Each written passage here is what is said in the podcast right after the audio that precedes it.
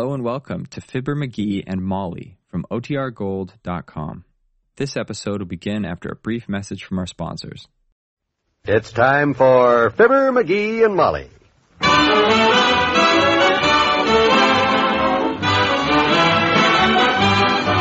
Sundays through Thursdays, NBC brings you Fibber, McGee, and Molly transcribed. The show is written by Phil Leslie and Ralph Goodman and directed by Max Hutto.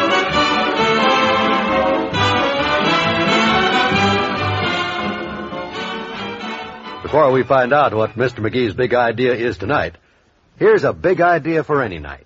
McGee, whatever happened to that nice idea that used to be around about marriage being a 50-50 deal? Oh, I'd say it's alive and kicking. Still takes two to polka. Tango, sweetheart. Oh, yeah. Don't quote me, but I guess you're right.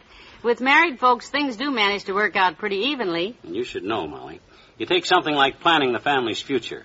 That's one job where a wife and husband should work together because it's not his or her future, it's theirs. You bet. And McGee, if folks would use Prudential's dollar guide, they'd find the problem of planning for their future a whole lot easier. Sit down with a dollar guide and step by step you can figure out just how much money will be needed to get along on if Dad dies unexpectedly. Money for important things like living expenses, keeping the kids fed, clothed, and in school, paying off the mortgage or the rent. So let's face it, folks. Now's the time to decide what your family's future needs will be in dollars and cents. And you know the man to help you with deciding is your Prudential agent. Call him and make a date soon. He'll show you how to make sure the money will be there when you need it the most.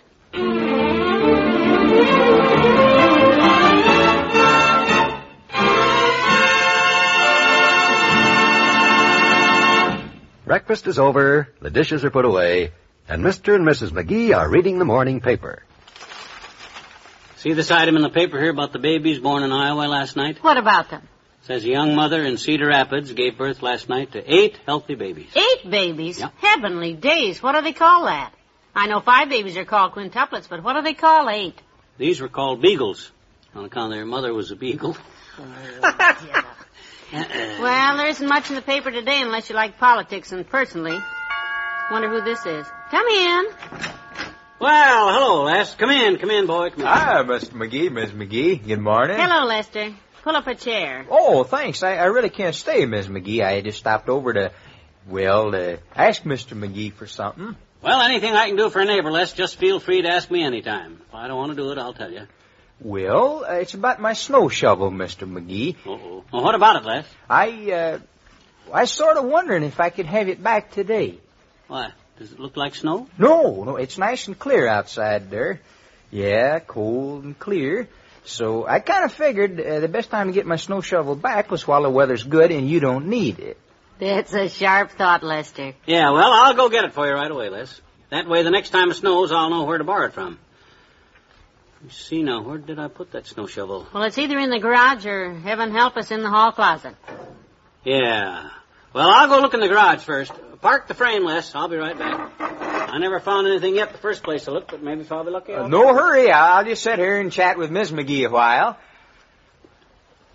Well, uh, you uh, you got your Christmas shopping all done, Miss McGee? Oh, good gracious, no, Lester. I've hardly started. Oh, I've got a few presents bought, but McGee is my big problem, of course. Problem? Oh, I've been racking my brain trying to think what to get him this year. I can't ask him because I want it to be a surprise, of course. Oh, that, that's half the fun. This year I just don't know what he wants. Say now, I, I'll bet I can give you an idea, Miss McGee, a, dandy idea. Well, I'd love to have it. Well, sir, uh, I tell you, uh, yesterday he dropped over to my house to borrow a little screwdriver and a pair of needle-nose pliers. He's working on your radio again, he said. Oh, that poor old radio set. He's always operating on that poor thing. In fact, that's the only radio in town with accident insurance, Lester. Well, uh, I bet you this is a present that he'd just love. I, I got a picture of it here somewhere. I tore it out of a catalog uh, because I, I've been thinking of getting one myself. Well, what is it? Let's see it. Jiffy Home Fix-It Kit, eight ninety-five. Yeah, it's got just everything in there, Miss McGee's pliers and screwdrivers of all sizes and shapes.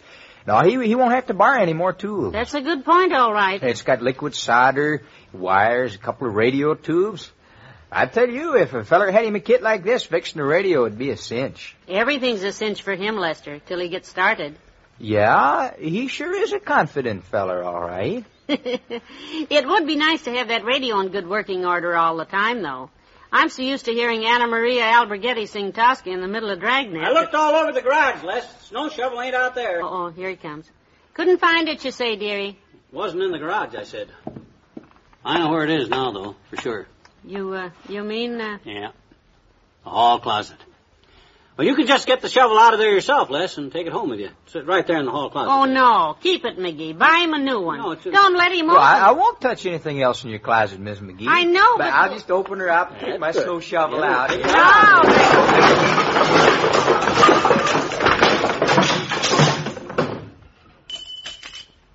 Well, I will be jiggered.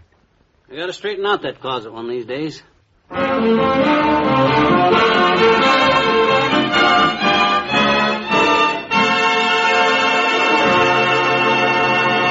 Back to Wistful Vista in a minute. Have you discovered Dial Shampoo?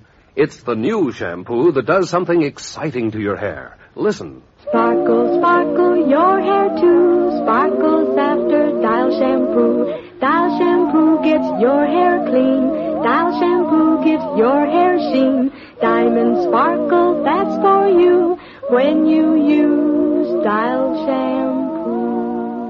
Yes, your hair will have that diamond sparkle look the very first time you use Dial Shampoo.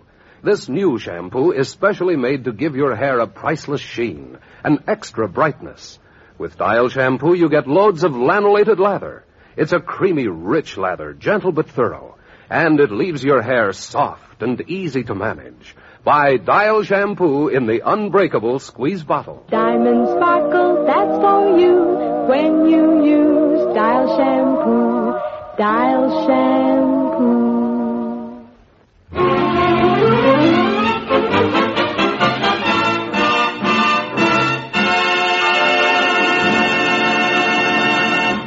While he's out in the garage, I thought I'd phone and see if you have any ideas for Christmas for him, Mr. Wimple. Well, I do have one suggestion. Lester Nelson suggested one of those Jiffy Home Fix-It kits. That's exactly what I was going to say. With all the screwdrivers and pliers and things.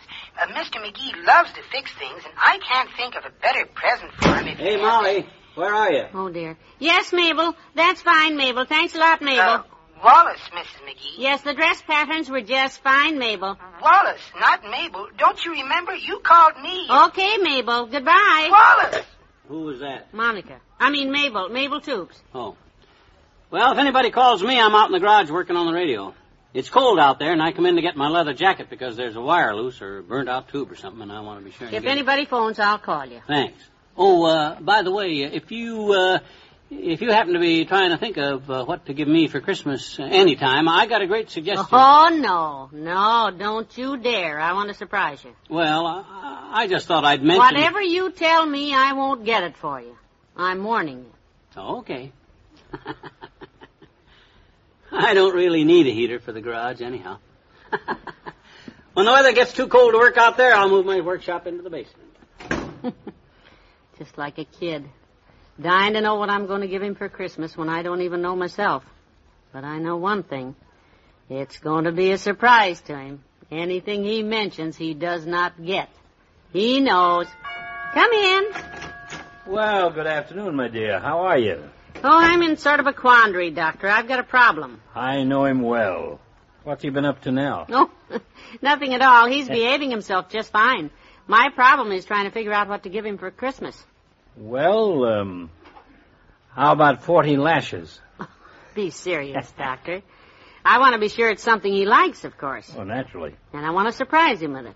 So I've been racking my brain all day to think well, of. say now, I may have a suggestion here. I tore an ad out of a hobby catalog. I got it here someplace. Well, it looks like a wonderful gift idea to me. And oh yeah, yeah, here it is. Let me see it. It's called the Jiffy Home Fix-It Kit. This is the very thing that Lester Nelson suggested for him. Sure, the Jiffy Home Fix-It Kit. Well, that's a coincidence, but quite understandable at that, considering McGee has Lester's pliers and my soldering iron. he should be tickled to death to have his own tools, especially a complete set like this. Uh, where is he, by the way? He's out in the garage fixing a loose wire on the radio again. Well, there you are. If he had the proper tools and some liquid solder and stuff, he'd be as happy as a kid locked in a candy store. Well, Maybe you're right, Doctor.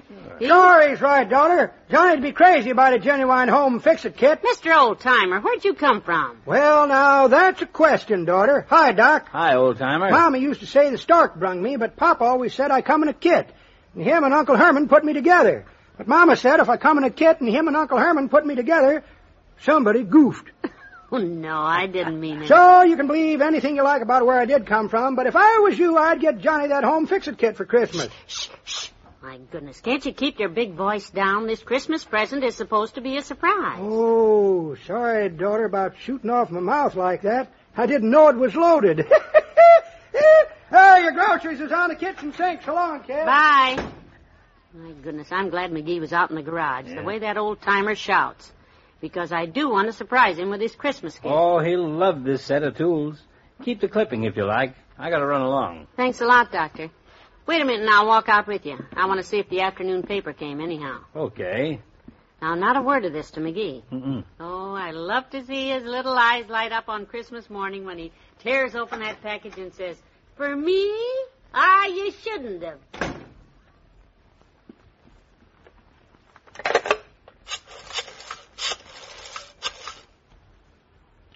Hello, Les. This is McGee. It worked perfect, boy. Yeah. After you come in and showed her that clipping out of the catalog, she called Wally Wimple right away. Just like I said she would. Then Doc and the old timer came by right on schedule and clinched the deal. Boy, oh boy, that Jiffy Home Fix-It kid is gonna be sitting under that Christmas tree and boy, I'll be...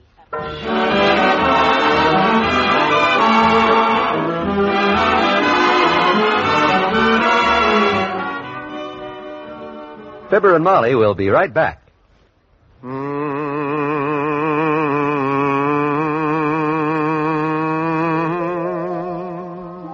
Hello, this is Vaughn Monroe. I guess we're all dreaming of Christmas and what to get for presents. Well, you can solve that problem by seeing the wide display of RCA Victor phonographs. You'll see all kinds. Record players to attach to your TV sets, handy portable phonographs, luxury looking table models, ranging up to the finest in high fidelity. And best yet, prices for RCA Victor phonographs are the lowest in history. So this Christmas, make your dreams come true. Shop at your RCA Victor dealer. Prices are slightly higher in the far west and south, but wherever you live, you'll find prices of the lowest ever for RCA Victor.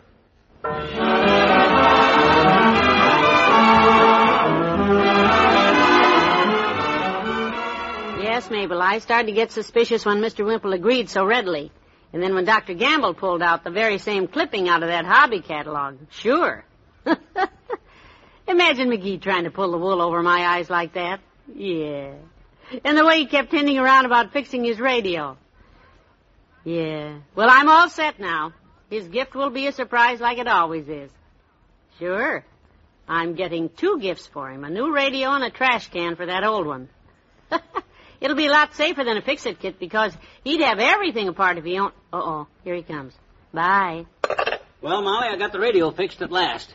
Have, uh, have you, uh, mm, uh decided what you're gonna, uh, uh, give me for Christmas? oh, yes. Yes, I have, dear. It's all Well, now, oh, no, no, don't, don't tell me, kiddo. I, it, it's supposed to be a surprise. Don't you worry. It will be. Ah, well, that's what I like. Surprises. Good night. Me too. Good night, all.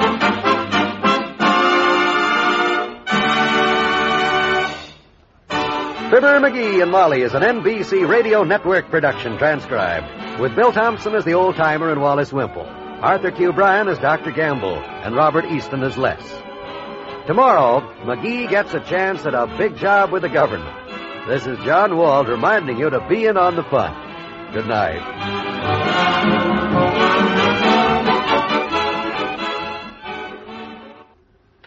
Join the great Gildersleeve and all his friends tonight on the NBC Radio Network.